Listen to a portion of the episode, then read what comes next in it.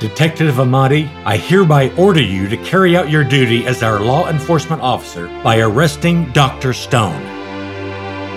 Arash Amati is faced with the most pivotal decision of his life whether to obey the law he's sworn to protect or to save the life of Larissa Flint. Either choice will come with consequences. Does our mayor strike you as someone who calmly accepts defiance?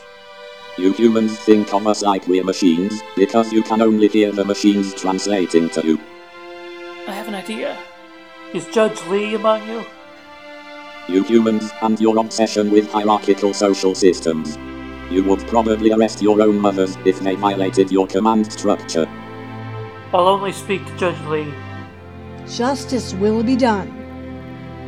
253 Matilda, Episode 3 Trial. Coming soon.